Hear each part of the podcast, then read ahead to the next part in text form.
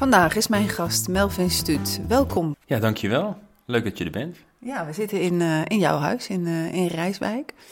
En uh, mijn eerste vraag is nooit zo spannend, maar is altijd mijn uitgangspunt. Wat is jouw relatiesituatie, Melvin? Mijn relatiesituatie is, ehm, ik ben getrouwd sinds 2005. Ik heb één dochter en een hond, die ligt hiernaast. En dat is het. Dat is het. En is dat altijd zo geweest? Is, het, is zij je eerste liefde? Is zij mijn eerste liefde. Um, um, een introuwe kinderen krijgen, samenwonen, serieus? Ja. Hmm. ja. Ja, er zijn wel andere liefdes geweest, maar dat was uh, is lang geleden. Lang geleden. Hoe hebben jullie elkaar ontmoet? Ja, daar ben ik al nooit zo heel trots op om dat te vertellen. Maar eigenlijk een vriendin van, van haar, die, uh, die heeft ons enigszins gekoppeld.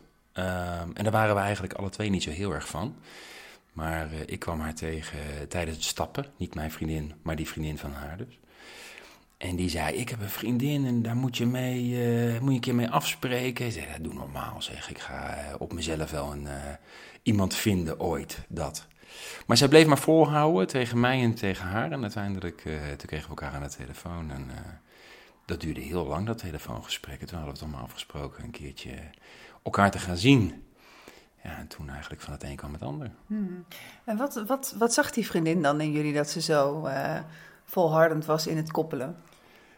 Ja, die vraag heb ik eigenlijk nooit echt nee? gesteld. Nee, nee. Maar als ik, als ik het zelf moet bedenken.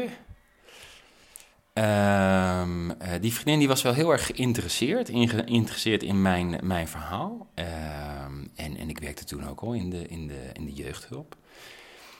En ik denk dat ze daarin wat zag. Want uh, uh, mijn vrouw die is, wat dat er gaat, een stuk socialer dan dat ik ben, vind ik altijd.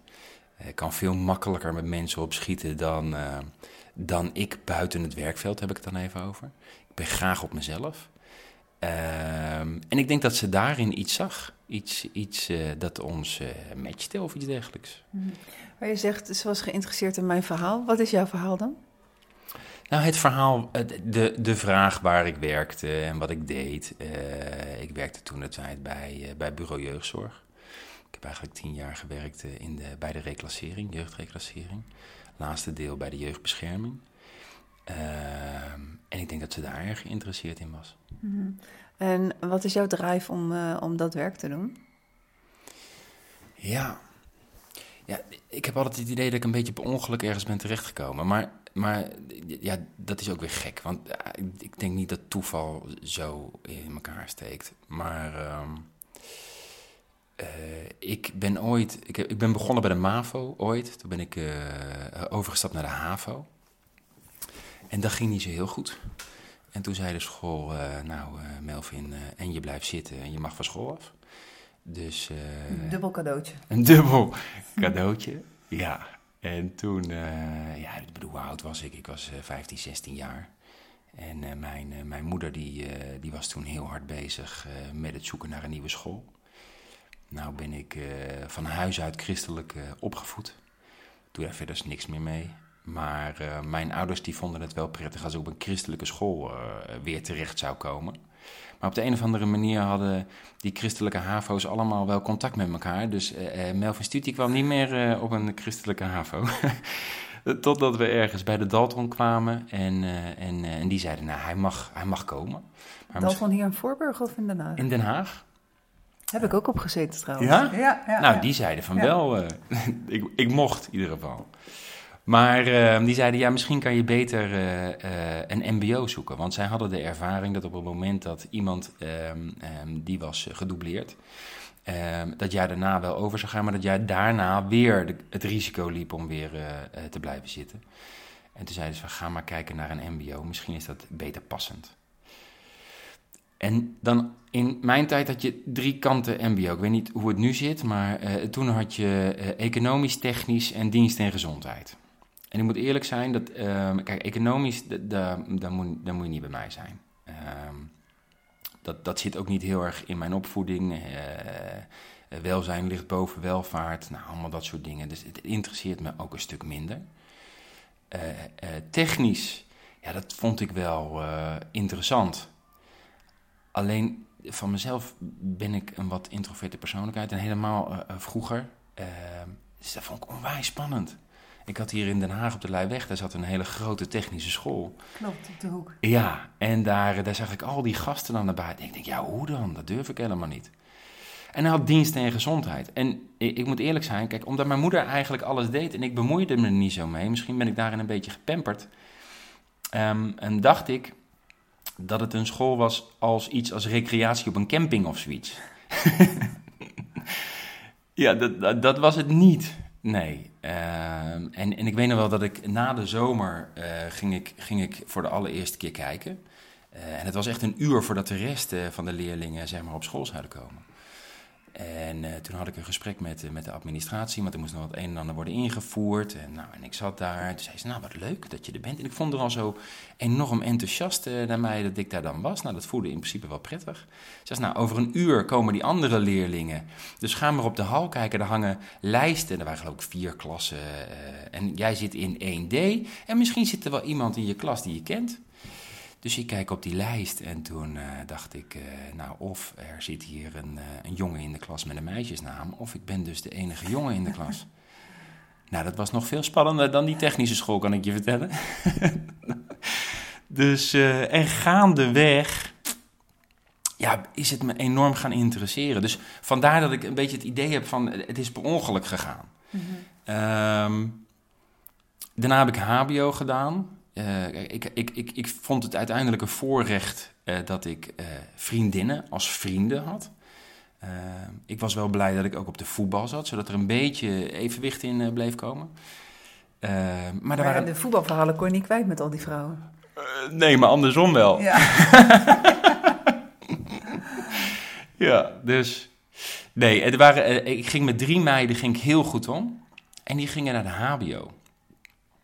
En keuzes maken, dat was nooit zo heel sterk uh, mijn dingetje. En mijn keuzes die waren eigenlijk vaak gebaseerd op waar ik me prettig bij voel. Dus welke mensen ergens naartoe gaan.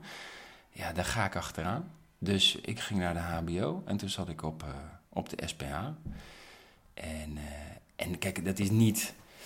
Als ik er nu bij nadenk, dan denk ik van ja, wat jammer dat ik niet doorgezet heb. En, en, en, en misschien had ik wel een andere opleiding gedaan.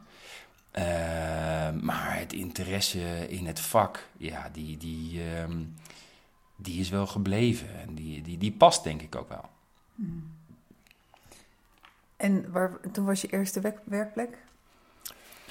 Mijn eerste werkplek, dat was uh, bij een beschermende... Nee, mijn allereerste werkplek, uh, eigenlijk toen had ik de mbo af... Uh, dus, dus werkgerelateerd, dat was kinderdagverblijf en, en naschoolse opvang. En, en naschoolse opvang, dat was hartstikke leuk. Um, dan uh, kwamen die kinderen die kwamen van school af en dan ging je een potje met ze voetballen of spelen. En, nou, helemaal die, die vakanties. Wie had er nou... Ik kreeg dan uh, een bepaald budget mee. En dan mocht ik met die kinderen uh, activiteiten bedenken. Dus ja, ik, ik ging naar het strand. Dan zat ik in mijn werk op het strand met kinderen. Nou, dat is toch onwijs gaaf. Mm. Dus dat vond ik onwijs leuk. Ik heb niet heel veel kinderdagverblijf gedaan hoor. Niet heel veel, heel veel baby's, maar uh, ja, daar zaten. Ik, ik, ik, ik ben wel een beetje van het opstandige. Uh, dus wat dat er gaat, uh, daar zaten geen mannen. En dus vond ik dat ik dat wel moest doen. Uh, en heb ik dat dan ook gedaan. zo heb ik ook bijvoorbeeld ooit tijdelijk bij verstandelijk gehandicaptenzorg gewerkt. Terwijl ik eigenlijk al wist, dat is niet helemaal mijn, uh, mijn passie. Dus niet helemaal waar ik me in thuis zou voelen. Maar om, dat, dat, ik vind niet dat je dat kan weten voordat je het geprobeerd hebt. Dus dat heb ik gewoon geprobeerd. En daar zit ook een bepaalde, uh, ja, is ook iets moois, laat ik zo zeggen. Maar het, het past niet zo heel erg. Dus haal ik gelijk in. Uh, dus dat was de allereerste. daarna ben ik terechtgekomen bij een beschermende woonvorm. Uh, voor jongeren tussen de 14 en 23. En een beschermende woonvorm in een, in een instelling waar al die jongeren uh, een psychiatrische stoornis hebben. Uh, verschillend van ADHD tot schizofrenie. en alles door elkaar heen. Die op wat voor een manier dan ook niet meer thuis kunnen wonen.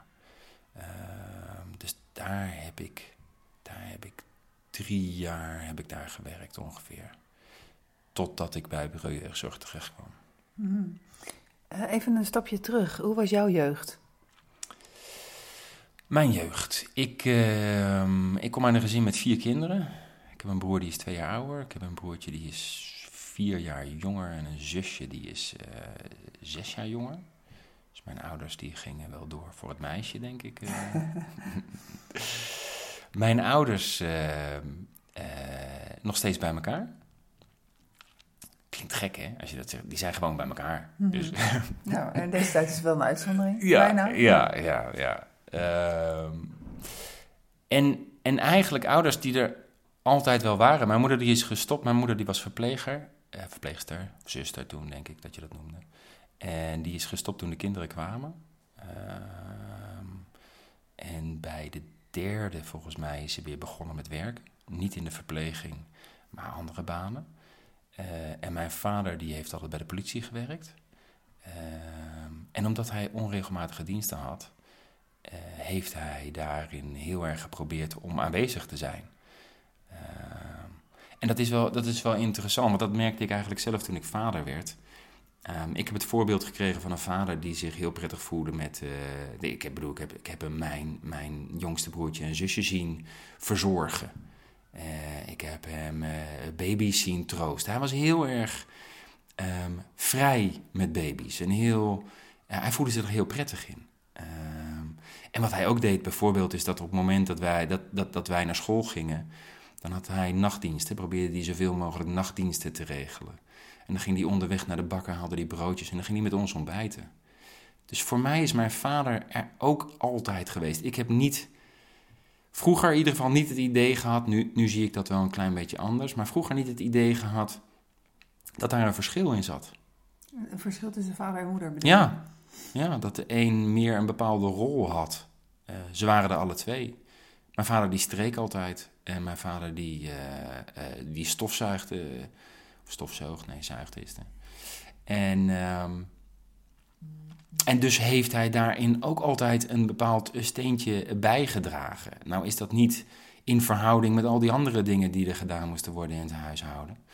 Eh, maar ik hoorde mijn moeder, kijk, mijn moeder die was daar ook wel, wel duidelijk in. Die, die was niet van plan een huisvrouw eh, te zijn. Dus als mijn vader thuis kwam en die zei: Jutje, had je niet eens wat kunnen opruimen? Dan zei ze: Je weet toch waar de stofzuiger staat? Weet je, dus daar- dat was ook wel duidelijk. Maar het grappige is: ik heb een broer en een broertje. En die doen het precies hetzelfde. En ik ook, ik strijk dus. dus ergens wordt dat voorbeeld een soort van, van, van doorgegeven.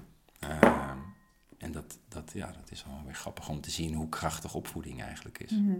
Ja, want welke, nou zeg drie dingen heb je echt geleerd in je, in je jeugd wat nu nog van belang is?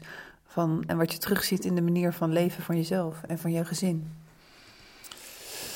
Ehm, eh, aanvoelen, denk. Ja, dat klinkt altijd een beetje wollig, maar... ehm, eh, Kijk, kijk, er is geen manier om een, een goede opvoeding, slechte opvoeding. Je moet goed aanvoelen wat past bij je kinderen.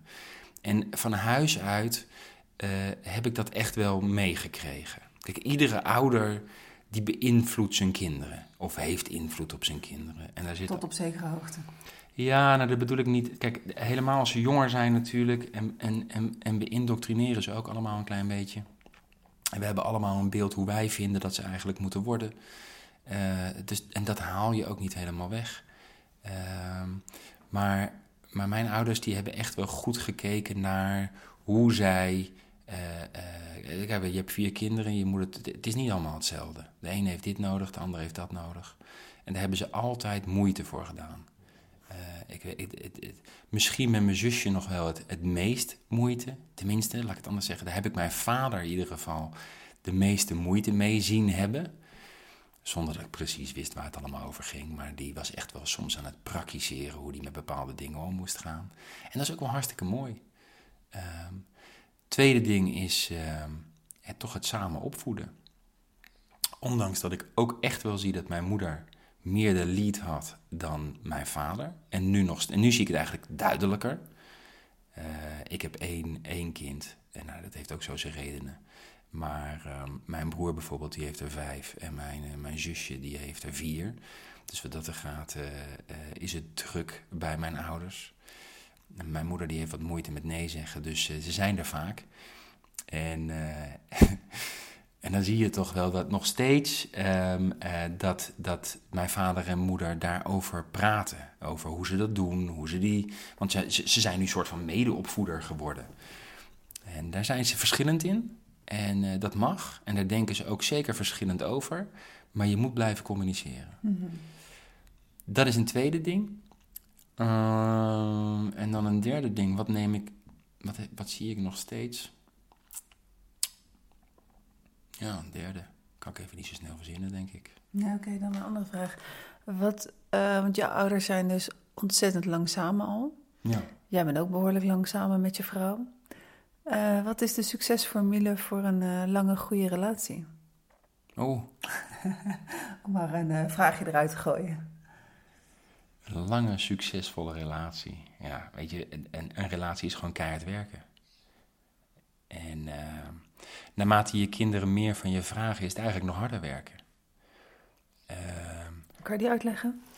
Nou ja, mijn, mijn dochter is bijvoorbeeld niet gezond geboren. Eh, eh, zij is geboren met een, eh, met, een, met een medische afwijking. Zij had geen aaneengesloten slokdarm. Dat wisten we niet, dus ze werd geboren. En toen dag twee gingen we naar het ziekenhuis. En dan, ja, dan ontstaan er van allerlei dingen. Maar ik denk sowieso dat op het moment dat je kinderen krijgt, ehm, dan is de focus is naar je kind toe. Eh, zeker. eh, en ik denk dat dat voor, voor, ook voor mannen eh, zo geldt.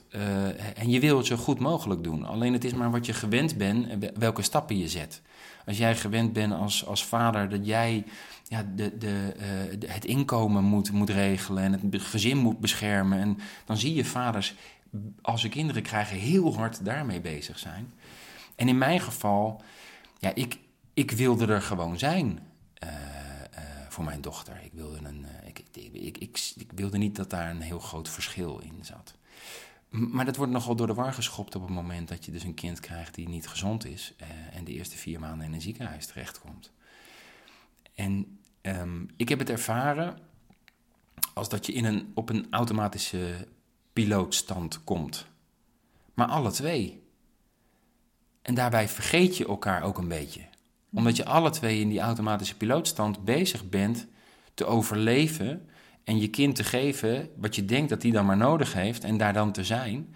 Ja, en dat is, dat is wel, dat, is, eh, dat was pittig. Dat was heel pittig. Ehm, en daarnaast, eh, nou ja, daarna kreeg mijn vrouw kreeg eh, last van, van depressieve klachten. Dus eh, dat werd nog pittiger. Dus ik denk dat zeker wel de eerste, nou, vier, vijf jaar was ik blij ehm, dat ik enigszins een stabiele basis had gekregen. En, en, en dat een beetje kon dragen. Ehm, en ook blij, zeg maar, dat, dat met mijn ouders, dat zij mij het voorbeeld hebben gegeven dat ik als vader er net zo toe doe of mee kan doen in verzorging en dergelijke. Dat kostte mij dus ook niet zo heel veel moeite. Ja, dat klinkt gek, maar ehm, ehm, dat, dat is dan die automatische piloot waarop je schiet. Ik, kan- ik, had me, ik kan me voorstellen dat als ik een ander voorbeeld had gekregen, dat het voor mij moeilijker was geweest. Dan had ik ook nog moeten overwinnen, hoe doe je dat dan? Hoe ga je daar dan mee om? Ehm, ja, en ik denk dat we. En ook daarin hebben we elkaar weer aangevuld. Er waren, er waren problemen met haar luchtweg, eh, met eten. En er zaten risico's met eten. Dus op het moment dat er bijvoorbeeld eten bleef hangen, ja, dan, dan had zij het risico dat haar luchtpijp dichtklapte. Nou, en dan met alle risico's van dien. Dat, dat zijn nou net niet de dingen die je dan wil hebben. En ik denk dat vrouwen en mannen daarin ook wel wat verschillend zijn. Ik denk dat een vrouw veel preventiever denkt dan een man. Een man is veel reactiever. Die gaat pas reageren op het moment dat het een probleem is. Ehm, dus ik deed het eten, eh, want mijn vrouw vond dat te ingewikkeld. Eh, en dan, dan ga je ook een soort van spanning overdragen, wat dan ook weer risico's kan hebben voor je kind. Maar ik weet wel dat het op een gegeven moment bleef het dus vastzitten. Ja, dan, toen was ik ook niet meer zo heel rustig. eh. dan gebeuren er ook allerlei dingen waarbij je maar probeert te overleven. En dan heeft dat daarna ook een enorme weerslag op je. Dus ja, zo eigenlijk. Dus, Hoe is het eh, nu met jullie dochter? nou, maar ja, mijn dochter is, is 12. eh, en toevallig zijn we gisteren weer eh, voor, voor, een, voor een check in het ziekenhuis geweest. En dan gaat ze door de hele molen. krijgen ze psychologisch onderzoek en longfunctieonderzoeken enzovoorts. Kijk, ieder, ieder kind, kijk, dit wist ik ook niet van tevoren allemaal, hè, maar op een gegeven moment word je ook een beetje medisch onderlegd als je Mhm. dit, eh, dit meemaakt. Maar ieder kind die ehm, zijn kraakbeen is volgroeid op, op 15 jaar. Eh, je luchtpijp wordt opengehouden door kraakbeenringen. En eigenlijk, ik weet wel de paniek die ik had toen ze klein was, met eten. Ik dacht, ik, ik pureer gewoon alles, weet je. Dan, dan zak, maar dan ja, realiseerde ik mij in ieder geval niet dat je moet leren kauwen. Ja, wist ik veel. Ik denk, en als je dus alles pureert, dan leer je niet kauwen. Nee. Dus, en als je niet leert kauwen, dan is dat weer een risico voor later. Nou, dus ehm, daar kom je ook op een gegeven moment achter. Dacht ik, ja, en dan straks op school, als, als kinderen chips gaan uitdelen en zo, hoe dan? Maar door maar rustig mee te bewegen en je minder ehm, ehm, in te dekken, eh, ja, en dan ben ik als ouders ook echt wel trots erop. Dit had, dit had wel een hele andere kant op kunnen gaan. En daar bedoel ik mee dat als wij meer spanning erop hadden gezet, dat dat allemaal invloed gehad op haar. En ze is nu 12, dus ze is lekker aan het, eh, aan het puberen. En, ehm, en, en bedoel, kijk, ze, ze is intern is ze gehandicapt en dat blijft. Maar niemand ziet dat. En je moet je altijd realiseren, zij weet dan helemaal niet anders. Mhm. Dus, dus ik ben blij dat je aan de buitenkant eigenlijk niks ziet. Voor haar. Want dat had dan weer allerlei andere risico's met zich meegebracht. Of in ieder geval risico's, weer allerlei andere dingen met zich meegebracht. Eh, en voor de rest, ja, weet je, zij, zij, zij gaat net als ieder ander door het leven. Mhm. En als je dan terugkijkt hè, op al die jaren en eh, je, jij geeft al aan van nou, ik heb gelukkig een goed voorbeeld van mijn ouders meegekregen. En wat zijn jouw eigenschappen en wat zijn de eigenschappen van je vrouw waardoor jullie dit samen gered hebben? Ehm, ik ben vrij rustig. En ik bekijk ook vrij rustig. Ik ben zeer analytisch. Dus ik, eh, ik kan wel eens in mijn hoofd gaan zitten. Eh, eh, En dan in je hoofd dan ga je uit verbinding. Juist. En, en zij is dan weer heel erg van de verbinding. Dus dat, dat, dat vult elkaar enorm aan. Ik, ik, ik denk, ik heb haar gewoon nodig. Dat is, dat is debiel wellicht om te zeggen, maar... ehm, zoals ik net ook al zei, ik- vroeger... Ik weet wel, toen ik naar, eh, naar, naar de MAVO ging... toen wilde ik het liefst dat mijn moeder de hele dag mijn hand vasthield. Eh, op de basisschool hadden ze ook aangegeven... Melvin, die moet naar een kleine school, want hij heeft veel aandacht nodig. Nou, nou twijfel ik daar een beetje aan, aan die analyse, maar oké, dat, dat dan even terzijde. Dat is dat eigenwijze stukje van je. De Ja, nee. kijk, eh, op, op de basisschool zeiden ze tegen mij, Melvin is arrogant.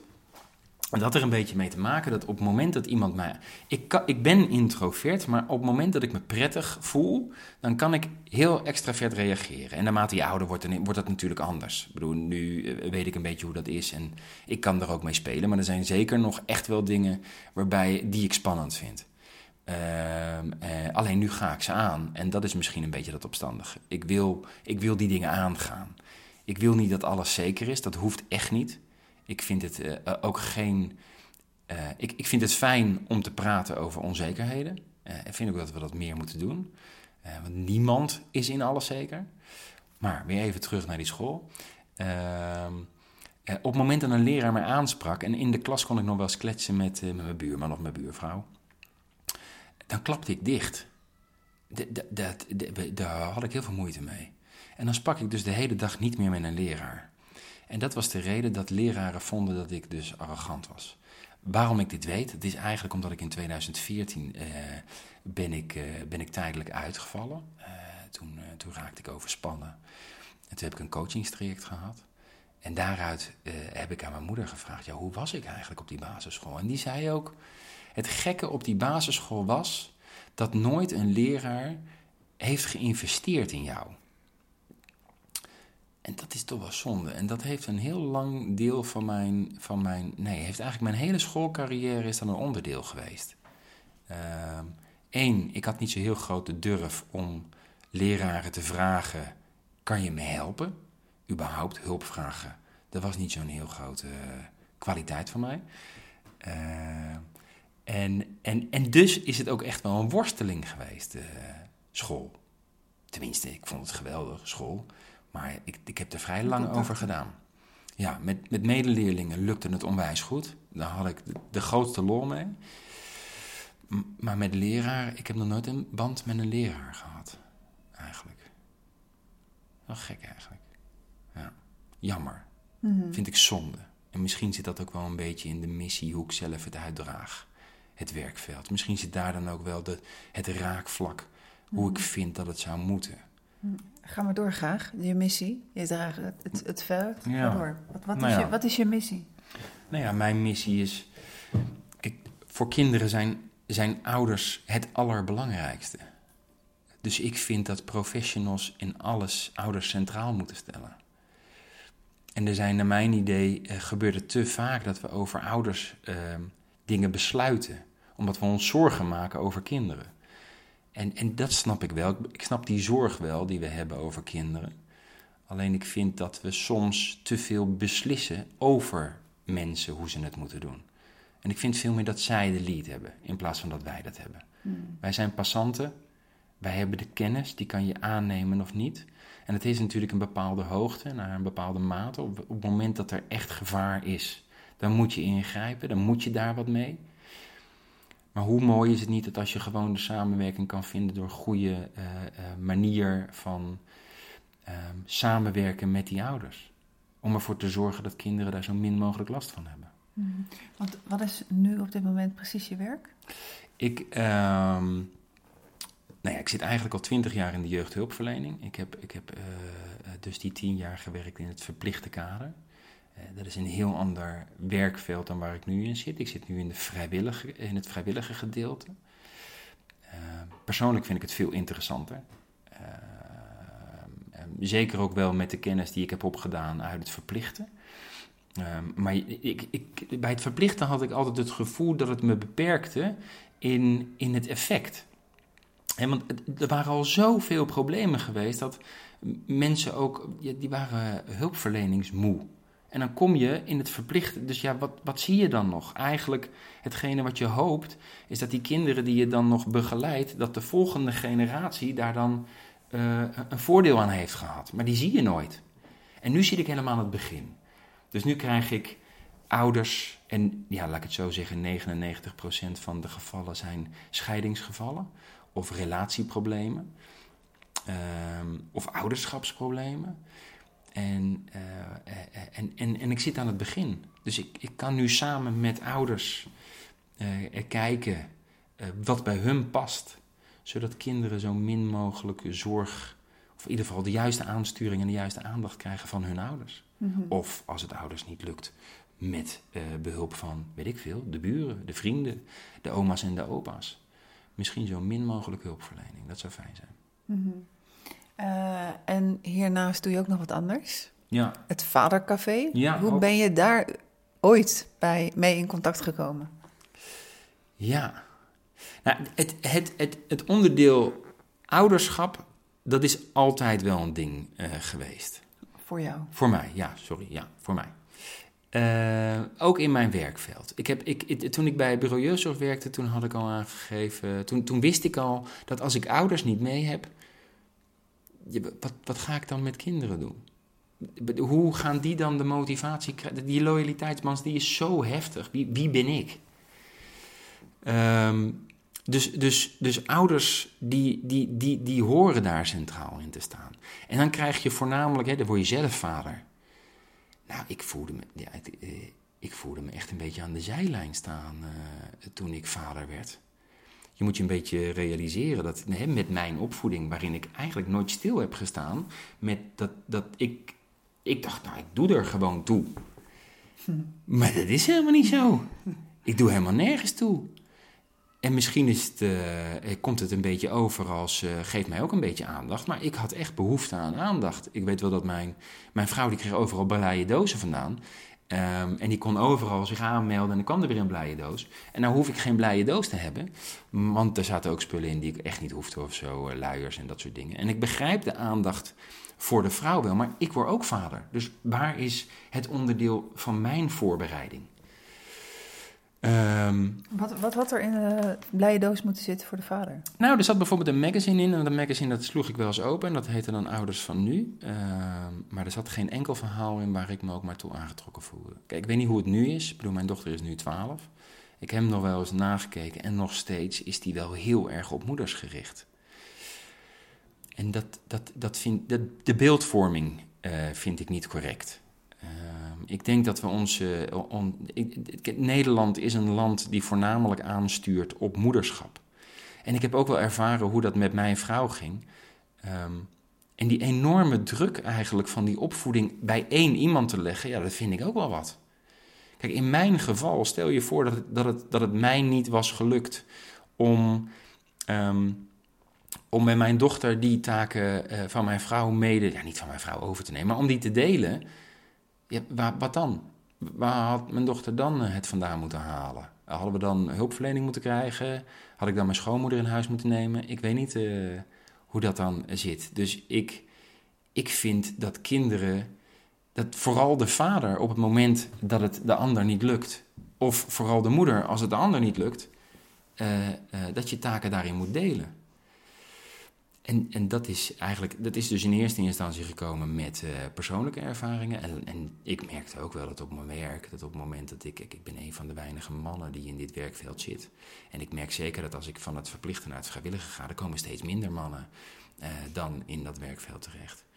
En als ik, eh, mannen zijn vaak heel blij Om Om mij- te om mij ja, te ja, zien. Ja, dat snap ik. Ja. Ja, en dat is eigenlijk jammer. Mhm.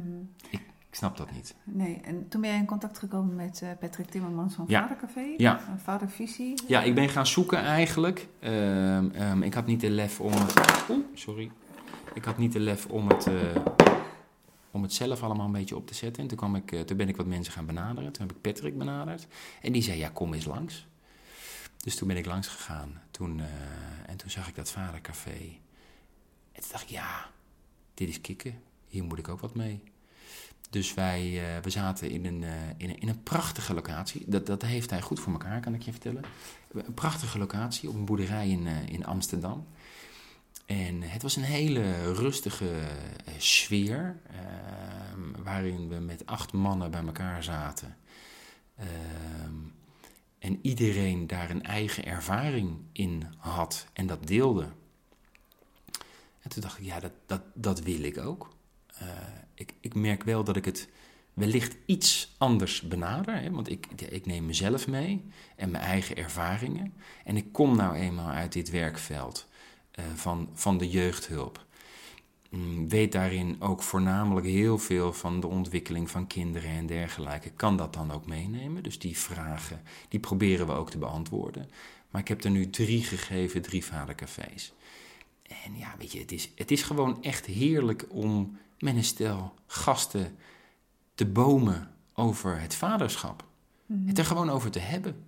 Je merkt dat, dat, dat vrouwen die zoeken elkaar vaker op. En die hebben het erover. Als mannen, die, die hebben het over eh, geld of werk of de voetbal. Of, over de vrouwen. of over zijn, vrouwen. ja. Ja. en het is minder normaal om naar elkaar te komen. En het is eigenlijk heel laagdrempelig.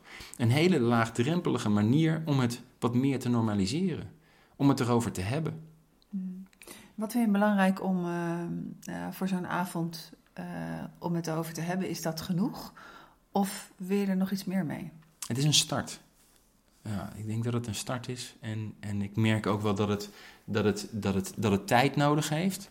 Het, is, het is niet zo dat. ehm, ehm, laat ik het zo zeggen, in mijn werk eh, eh, bij het CEG, dus bij, bij, in de vrijwillige hulpverlening, daar merk je dat er heel veel vraag naar is. eh, zeker voor vaders.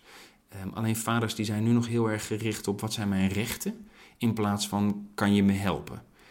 Eh, en dan, dus die, die trekken eerder naar advocaten, mediation, dat soort dingen.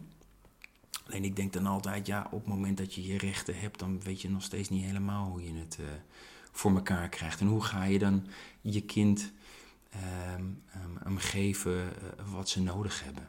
Dus daar moeten we het ook nog over hebben. En die drempel, die is er dan nog wel. Maar ik denk dat volharding zeker wel gaat helpen. En je ziet nu al bij het Vadercafé dat er wat meer, eh, dat er steeds meer animo komt. En dat is, uh, dat is grappig om te zien. Mm -hmm, dat is mooi om te zien.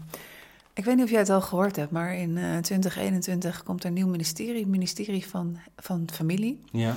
En daar zoeken ze mensen voor met plannen om minister van Familie te worden. Ja. Stel dat ik jou ga opgeven. Oeh. Wat zou je willen veranderen in Nederland met betrekking tot uh, familie? Alles wat erbij hoort. Als jij minister van Familie zou zijn, wat zou je doen? Minister van Familie.